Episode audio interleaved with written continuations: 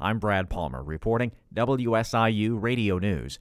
Illinois Governor J.B. Pritzker has signed into law sweeping protections for out of state providers and patients seeking abortion and gender affirming care.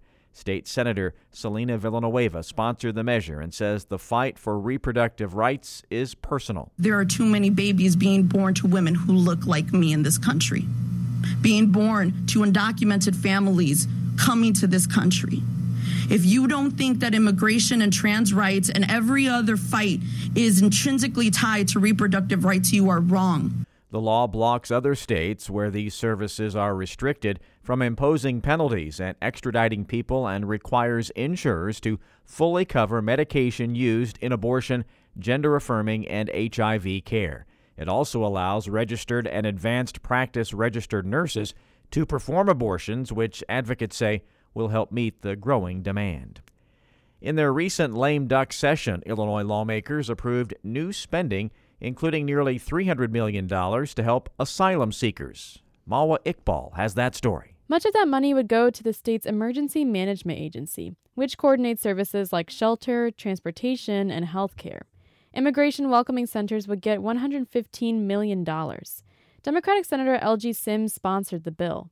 Uh, you have seen comments from and a commitment from uh, members on this side of the aisle and this governor to address the individuals who have been sent here indiscriminately, and that's what the proposal you have before you will do. Texas and Florida have bused nearly 4,000 asylum seekers to Chicago.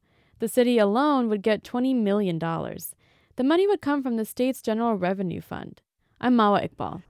If you need health insurance, Sunday is the deadline for choosing a plan through the ACA Marketplace. More than 330,000 Illinoisans have selected coverage from the marketplace since enrollment began November 11th.